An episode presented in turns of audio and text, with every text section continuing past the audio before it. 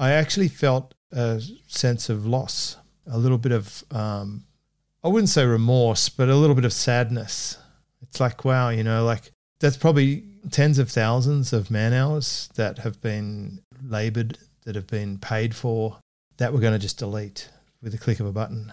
But I also felt some relief and a weight lifting off my shoulders to think that the only things left on my website will be the things that people actually want to see that offer value. I think you're making a, a really good point. There's a lot of emotion going on around these things where somebody says, Hey, I've been building this up from the ground 10 years ago, 15 years ago. Every single article on this website I have written myself. But at the end of the day, we just try to focus really the conversation around the results they are actually after. This is James Schramko. James Schramko here. Welcome back to my podcast. This is episode 1055. Today, we're talking about SEO. Of course, when we say SEO, we just think automatically Gert Mellak from SEOleverage.com. Welcome. Hey, James. I like the association, definitely. Well, you've been on the episode so many times. I was just looking back through our past catalog of episodes, some really good ones in there. And we're just sort of, I don't know, I guess it's like SEO. Over time, we're chipping away at this topic because it's a fundamental topic. I do want to talk to you about some changes that I have observed, mm-hmm. some things that I'm doing at the moment with SEO, because in the sort of full disclosure slash build in public way that we're doing things these days. I think it's really useful for people who are following along the journey. Mm. But today's core topic, we're going to be talking about SEO mastery from the point of view of full agency integration. I'll first share what I think that means, and then I'd be interested in your perspective on this.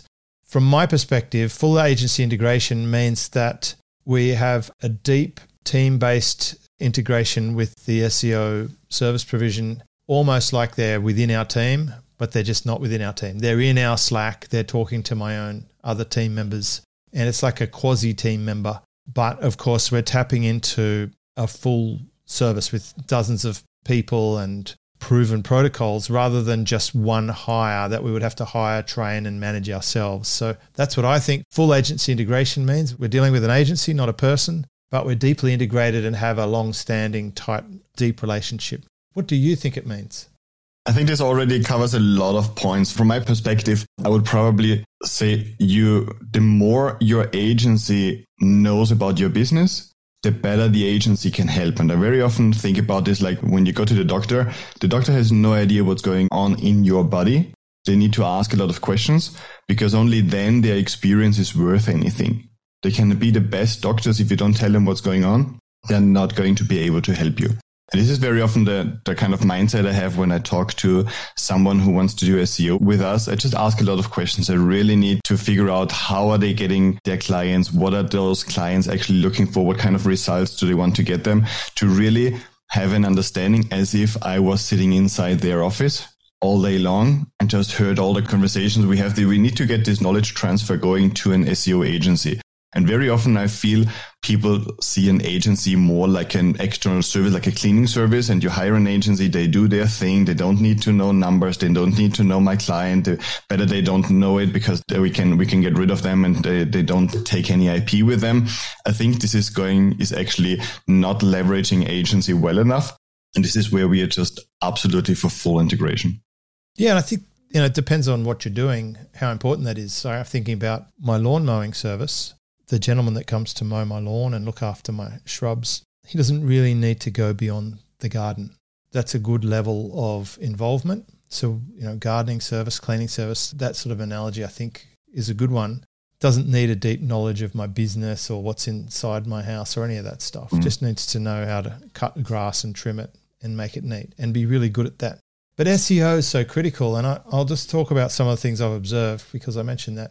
I've noticed a change from, from a decade ago to five years ago to now through the deep integration that you have had with my own team. You identified that there's a whole bunch of pages on our site that are not getting visited and that aren't getting linked to. So they really might as well not exist. And we can either juice them up or get links to them to make them work, or we can just acknowledge that maybe that content is not really that useful or beneficial now, even though it might have served a purpose when we published the episodes or whatever, but it had a short shelf life and it hasn't lived on beyond that. Yet there are other pieces of content on my site that continue to get links and traffic, which we'd have to say show more potential. We only got that level of awareness because you're in there running reports on an ongoing basis. So the integration part implies longevity from my perspective. It's not a one shot report and then you're gone because you have to be responsible for the changes and then monitor those changes as they go. But what I've noticed is a trend where over time people have far more places they can go and search because now they can search on YouTube, Facebook, Slack, Skool, Circle, Click, websites, community groups, uh, Signal, WhatsApp. There's just so many things now. We're on our phone a lot more too. I would say most people would spend more time in one day on their phone than they used to spend in a week a few years ago and in a month a few years before that. And of course, if you go back far enough, we didn't spend any time on our phone because it didn't do anything except make phone calls, right? Unless you're a stockbroker or something. So there's now this change in where people are searching and where Google are showing you the results from. And I've seen some outrage from people about snippets where Google are showing snippets, but not really encouraging people to click through to the site. So they're getting the benefit of all that good content, Google is, to be able to sell ads, but the site owner's not getting the benefit of someone clicking past the snippet. So that's a change. The other change is Google seem to be promoting YouTube videos a lot more in the search results. So I've noticed that I can rank pretty quickly for a term on YouTube in the first page of Google as quickly as I might have put it on my site in the old days. Mm-hmm. So, that being said, I still think a site's very important to collect email addresses and to convert sales. So, that's the core reason for a site. And of course, because I have a site that has a lot of content, there are some core heavy lifting pages that still beat out other websites and YouTube, etc., for keywords, which I'm grateful for, especially names of people, especially my own brand. I always want to control my own name and uh, my own reputation, critical. I want that knowledge panel, critical. So it's still worth playing the SEO game. But I have noticed there is changes, and I don't think we'd be up to date with the changes if we were only connecting with an SEO agency at either surface level or at an infrequent interval. It's definitely harder this way because we have some clients that just get an audit from us every year to see how they're doing, and then they take our suggestions and implement with their team and that's fine and they're getting results. But it obviously doesn't allow for such a strong integration, such a good idea where the business is going, where they want to actually go. And you're absolutely right. SEO is changing, search is changing, user behavior is changing. And I'm really looking forward to seeing what the next year is, is going to show us in terms of where people actually discover a brand. Branding in general has definitely gotten more important in terms of search. Branded search is actually a big part of it for multiple reasons. Because first of all, those platforms might rank you based on what they know about you from your content on your website. So the way I like to think about it is your website with every all the content you have on your site actually communicates to engines what you're all about. And they're going to try to back this up with whatever other websites say about you. Is this actually correct? Are you really a business mentor? Everybody says James Schramko is a business mentor, so it's probably true. So when there's something about business coming out there, it might make sense to rank James Schramko on YouTube, on other platforms, wherever it is, just because the, the um, branding information is consistent. So that how you are discovered on other platforms is going to depend on how you're perceived based on your website, which is still your brand's home. And then branded search is then one of the big important parts, I think, in online reputation, where somebody really is checking you out on your website, on what other people say about you, what they talk about you. And this is where Google then comes in with reputation, uh, your online reputation, actually. Would it also be true that the AI tools are building their database off what's coming up in search results? Partly, definitely. So they definitely, if they can't solve something, they might do a, a, quick search. ChatGPT searches on Bing directly, for example, and provides additional information. Very often, advanced prompts even trigger engines to actually perform a search in order to come up with particular insights. So where you come up for particular keywords still matters, but it might not be like this direct way. And the same with Bard by the same. Ultimately, what they try to do is, on the one hand, have a language model that can work with predictions. Everybody might have heard that language models, ChatGPT, for example, just predicts the next word, but there are additional layers to it. There is um, a way where they actually access a knowledge base, the knowledge graph in Google, for example, where they try to actually see, does this actually make sense? What kind of information do I have in my database? To then construct the answer. So the, the hallucinations that we see these days where they just make stuff up, they're going to diminish because there's always going to be more fact checking before this goes into a language model to formulate um, an answer, for example. Because I'm pretty sure you can point Bard at a URL and ask it to summarize something. Absolutely. You can also compare them, which is an interesting one. All right. So, you know, I'm really curious, um, I guess, for people who haven't experienced fully integrated agency, what do you think would be the steps that separate it from a surface level engagement? Uh, I mean, starting with obviously there'd be some kind of discussion at the beginning, a briefing of sorts when you're initially meeting up with uh, a new client. What happens there? Exactly. So usually the briefing, there's some some sort of briefing. Somebody schedules in a call with me. They can go to our website and schedule a call in. We check out their website. We talk a little bit about the business, where they want to go. We we see can SEO actually help in this process? Can we actually help with SEO in this process? And see where this is a fit and then really talk a lot about their business. So how, what does this look right right now? Where do the leads come from? Where do the sales come from? Where's the focus? If there are five services, is there particular focus on a, on one of those services? So we just really try to get to know their idea of what this is going to look like in a year and how can we actually support this overall idea?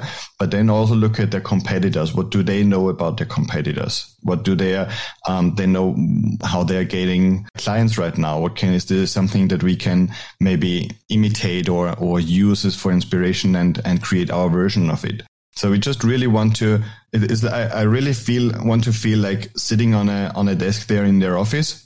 As my first day and they're going to start showing me the ropes because then I'm going to summarize this for my team to make sure that everybody working on this project has the same level of knowledge about the business, which ultimately affects what I call micro decisions. Because when you work with an agency, the agency is going to make a lot of micro decisions, very, very small decisions that impact the ultimate outcome. If I have a, a, a research keywords on how your audience might be researching, the ones I eliminate before I show you a list are going to depend on my understanding of your business and your goals if I have no understanding about your business, I might give you 5,000 keywords and, uh, and now let's select a few. But if I really understand your business, I might give you 20 because I know where you want to go and I can actually pre-select the right ones for you.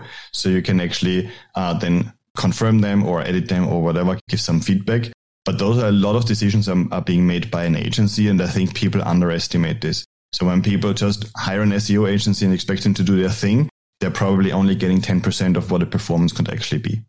You know, I, I kind of chuckle when you mentioned you, you pretending you sit down at the desk and you get shown the ropes. Certainly in my career, some of the ropes that I was shown were not very useful or substantial. Absolutely. There was some classic situations. So the BMW place when I got my job there, it was basically that's your desk over there. Yeah. That was it. And um, then everyone went home. I'm like, what do I do now? And like, I went to the keyboard. There was only one key left. I went out. It was in the pitch black, dark. The car had no fuel. I didn't know how to turn the lights on. It was like nothing. The funniest one was General Motors Finance, where they gave me a cassette player and cassettes, and I had to listen to all the cassettes on my first week, I think, in the lunchroom. And it was all in an American accent. And it was pretty out of date. It was probably decades out of date. I mean, this was in the 90s, and these cassettes were from the 60s or 70s. Oh, gosh. And it's the, I still remember one of the lines. It said, When repossessing a vehicle, do not use words like putting it in the barn. you know, like, like, wow.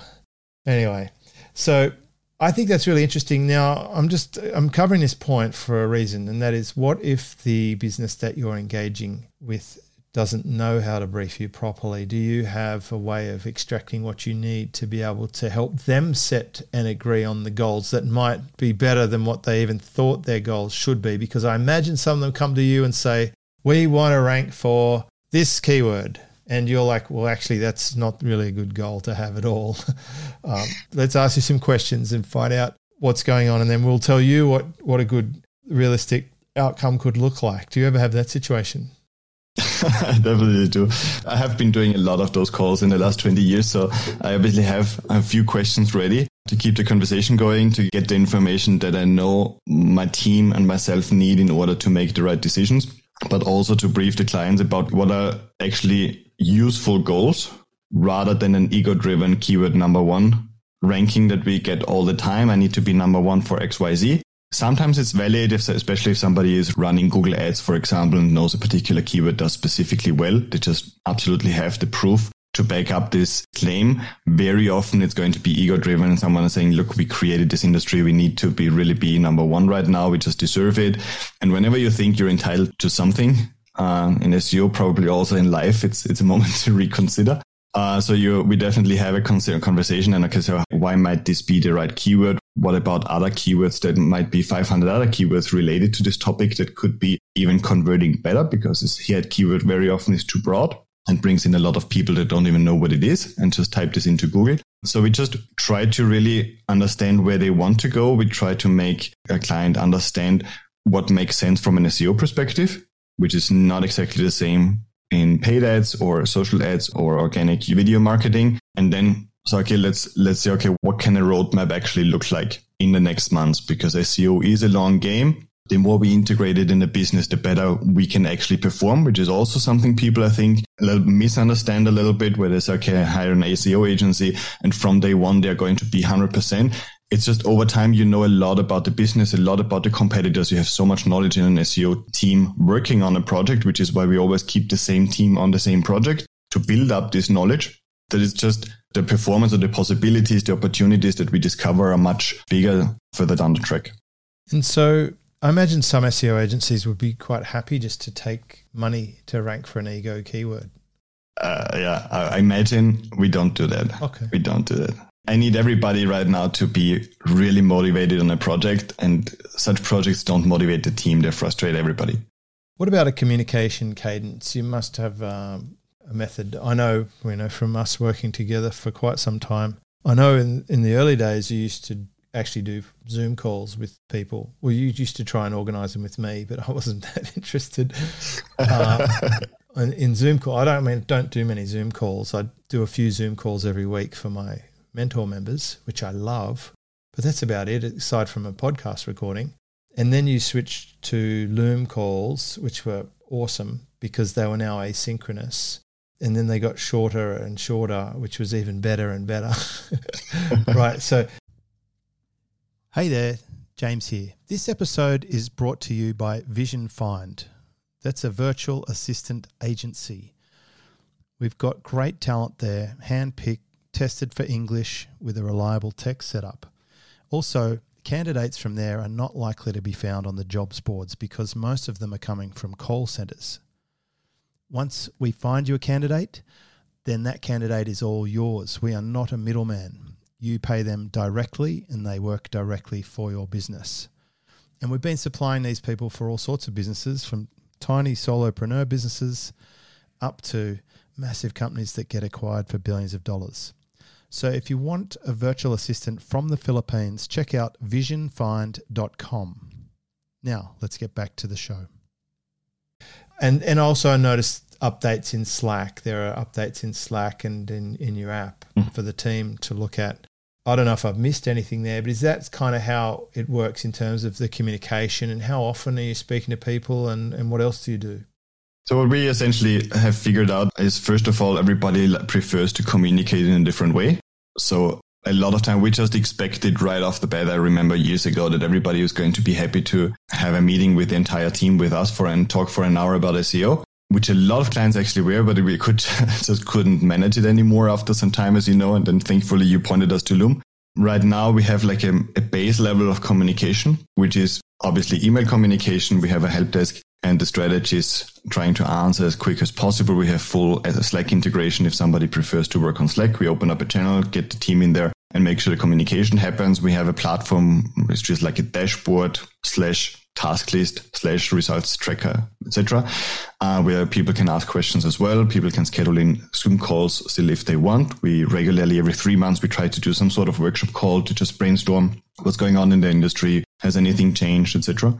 And yeah, definitely most clients uh, appreciate asynchronous communication and they might send a Loom video and we send one back or they say, give me some more context. We send them a Loom video. It's just mostly the, the preferred communication. But ultimately, the important point here is there needs to be one person at least on the team that can talk to us. We have had projects where people really thought this is 100% hands off and it never is. If you want consistent results, an SEO agency is never going to be 100% hands off. They are going to need input initially, but also feedback on a regular basis. So if the communication stops, we stop as well. We just pause the subscription, say, hey, we need to talk. If we can't talk, we can't work. So this is one of the aspects. So you need a point person. Absolutely, a point person that with industry experience, we usually call this a point person with industry experience, not a VA who also doesn't know your business. It must be something, someone in your business or the business owner who can actually be approached for information at least. And often the founders are just busy doing whatever they do, right? They're not going to be accessible. Exactly, but a lot of clients have really brilliant VAs, for example, who have been with the uh, company for years, who can make decisions, who are empowered enough to work with us and approve content or edit, uh, suggest edits or revise some in research we send through. It's just important to understand that SEO, an SEO agency is going to require a little bit of overhead in order to work with this agency. Look, it's kind of like when you pay for something, you then you have to put aside the time to do the stuff. It's it's like when you get someone to help you with a book. That's the one I'm the most guilty of. Mm. They need things from you, and then it can hold up the process. Or if you hire a copywriter, they're going to want to do a comprehensive brief, and then they're going to need answers from you. So I think SEO is one of those things. If you're going to pay for SEO, you need someone in your own team to have resource to be able to throw at it, because otherwise the agency is just guessing or phoning it in, you know.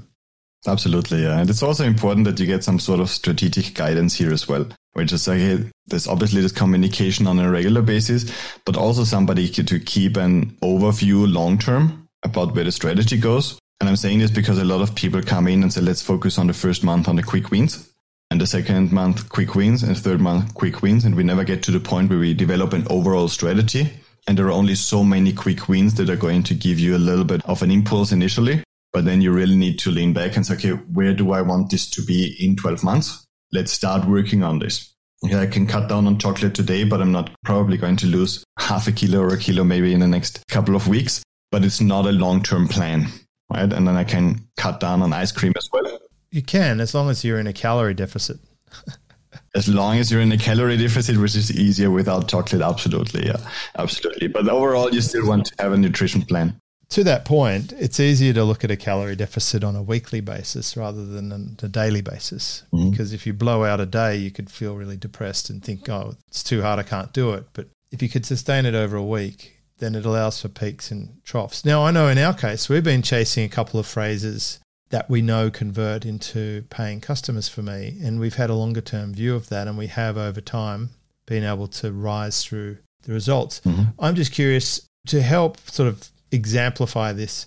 How much difference would it make for a business to achieve a long term objective in terms of the result they might experience? I think the result has absolutely nothing to do with a quick win. You might be chasing at the beginning and the reason I'm bringing this up is usually really uh, strategic goal is that you're dominating, for example, a topic on Google, where I say whenever somebody looks into revenue share, James Schramko comes up. Could be a long-term goal. Whereas ranking number six rather than number eight for revenue share deals or something like this is a short-term goal. Might be different again tomorrow when Google shifts. So we are looking into having your brand show up on all kinds of queries, maybe 500, 5,000 keywords on page one whenever somebody searches this topic versus one keyword where then the business owner feels good for a few days until they drop it then and uh, again and now they feel bad again, right? So you just, um, I think a strategic goal needs to be to increase leads and sales from the organic channel over a longer period of time. And it's much more likely to get there with a broader approach than only focusing on a single keyword. I think I know what you mean there. Like in terms of that revenue share topic, I had someone recently, a pretty heavy hitter. He's doing a million, a million and a half, two million dollars a year, and he got in touch with me. He said, "I'm searching revenue share deals, and your name just keeps coming up." Mm-hmm. And so wherever he's searching, it's coming up, and I'm pretty sure Google would be one of the searches that people would still look for, and it's going to come up. And that sort of testimony, and he paid me too. He said, "I want to buy you time to ask you some questions," and and then I had the same thing happen a week later from another multimillionaire guru type expert. They wanted to understand revenue share deals, so I have got a good position on that because we've made that a focus over time. Because one of the two two or three things that I'm well known for, the other one being membership models, and it's funny the things I used to be known for that I'm that are you know they're like fourth or fifth level down now in terms of what I'm doing. But uh, revenue share and partnerships definitely, memberships definitely. So that was a good strategic goal. But to that point, uh, you know, with the recent changes that we've made where we're deleting a lot of content off our website, that was probably not in our original strategy discussion. You know, we definitely didn't have that conversation years ago. Oh, one day in the future, I'm going to tell you to delete two thirds of your website. I'll tell you, I actually experienced an emotion around this get where when I went through the spreadsheet you sent and I looked, I sorted by visits and I sorted by backlinks. And then I looked at the things that are getting no visits and no backlinks. And then I looked at the topics and some of them I could clearly remember. Some of them are a bit fuzzy because there was, I think we there was 3,000 odd index pages and we're going to delete about 2,000 of them.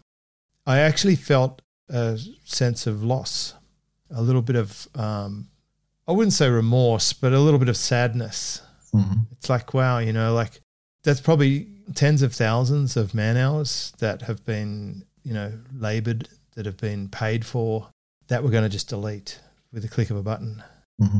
So the sunk cost of something like that is pretty savage. But I also felt some relief and a weight lifting off my shoulders to think that the only things left on my website will be the things that people actually want to see that offer value, that are getting visited, that are linked. And my hypothesis at this point, and I'll probably update in a future episode, is that it should make the site sharper. It should rank even better for the things we want to rank for.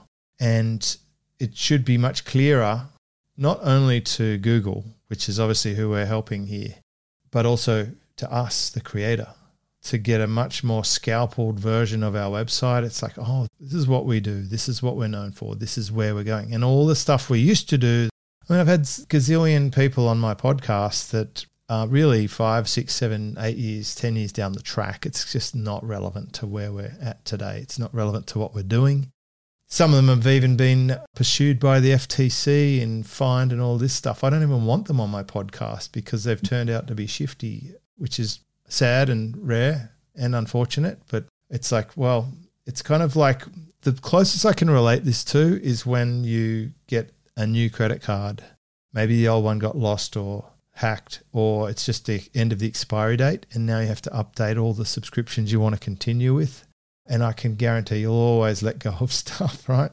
The stuff that got you here isn't what's going to get you there. So, to that point, how do you have these conversations around adapting to new parameters about either an event, maybe a bad ranking, a bad reputation, a shift in the the Google in like a significant change to the Google algorithm because I know they update it every day.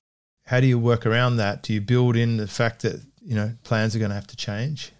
I think you're making a, a really good point. There's a lot of emotion going on around these things where somebody says, Hey, I've been building this up from the ground 10 years ago, 15 years ago. Every single article on this website I have written myself. Uh, we had a client who had 1500 articles and we started pruning stuff and recommending to merge articles and actually get rid of hundreds of his personal hours he invested. But at the end of the day, we just try to focus really the, the conversation around the results they are actually after and trying to make them understand that the content they created on the blog to share on social media in a particular day where they had nothing better to share is just not that related to their goal now. It might have been related 10 years ago, but just create an understanding where I say, Hey, how is Google ranking this particular article helping you get to your goal now? And this is what I want them to answer for 1500 articles maybe, or a group or selection of them. And very often then they have also some a period of self-reflection. So, hey, I've been building a lot of stuff, but maybe not every single article was the best quality work anyway.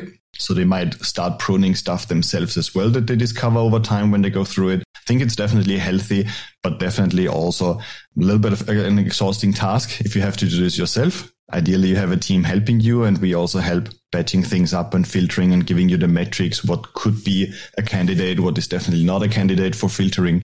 But what I also try to make them understand is that like the situation changes, behavior changes, user behavior, like you initially mentioned, changes. And ultimately, whatever is on your website is going to define how ChatGPT, BARD, and the likes talk about your brand.